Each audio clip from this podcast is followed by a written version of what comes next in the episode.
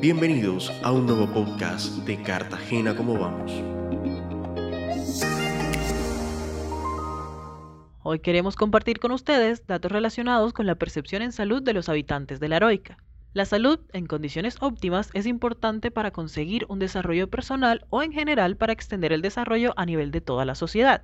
Para medir la salud de una persona se pueden utilizar indicadores médicos que hacen monitoreo o seguimiento al estado del cuerpo. Sin embargo, no solo se trata de medir un indicador y presentarlo como la evidencia de que existe o no alguna afectación, sino que también importa cómo se siente la misma persona. La encuesta de percepción ciudadana 2022 indaga también algunas preguntas relacionadas con la salud en Cartagena. En 2022, el 95% de los cartageneros recibió atención en salud.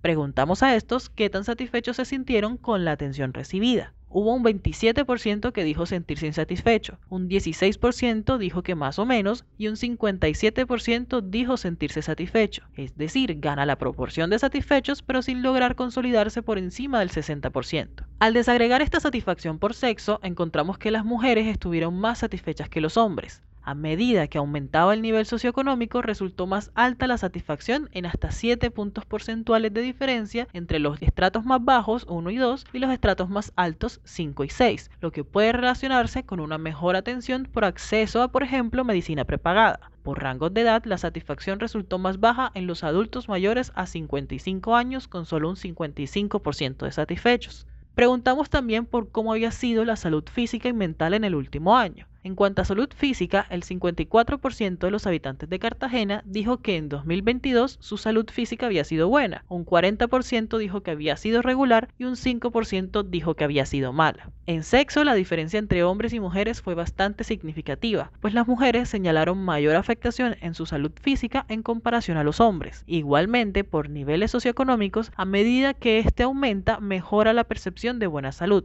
Por edades, entre más joven sea la persona, mejor resulta su salud física. Por su parte, la salud mental se evalúa en mejor estado que la salud física. El 76% dijo que había sido buena, un 22% dijo que había sido regular y un 5% dijo que había sido mala. Nuevamente fueron los hombres y las personas de mayor nivel socioeconómico quienes señalaron mejor salud mental y por rangos de edad la buena salud mental fue superior al 70% en todos los rangos, desde los más jóvenes hasta los más adultos. Se hace necesario que en la ciudad se sigan realizando acciones que mejoren la prestación de los servicios de salud para lograr que los cartageneros y las cartageneras se sientan satisfechos, además de potenciar estrategias de prevención de problemáticas en salud como la mejora de los hábitos de la ciudadanía tanto para proteger su salud física como mental. Frente a este último, socializar aquellas formas para identificar afectaciones de salud mental, porque muchas personas pueden sufrirlas pero no ser conscientes de ellos. Para consultar estos y más datos, visita nuestro sitio web www.cartagenacomovamos.org.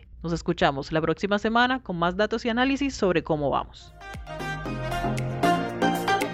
Gracias por sintonizarnos. Síguenos en Instagram, Twitter y Facebook como arroba como vamos y visita nuestro sitio web www.cartagenacomovamos.org para mantenerte actualizado con todos los datos y análisis sobre la calidad de vida de Cartagena.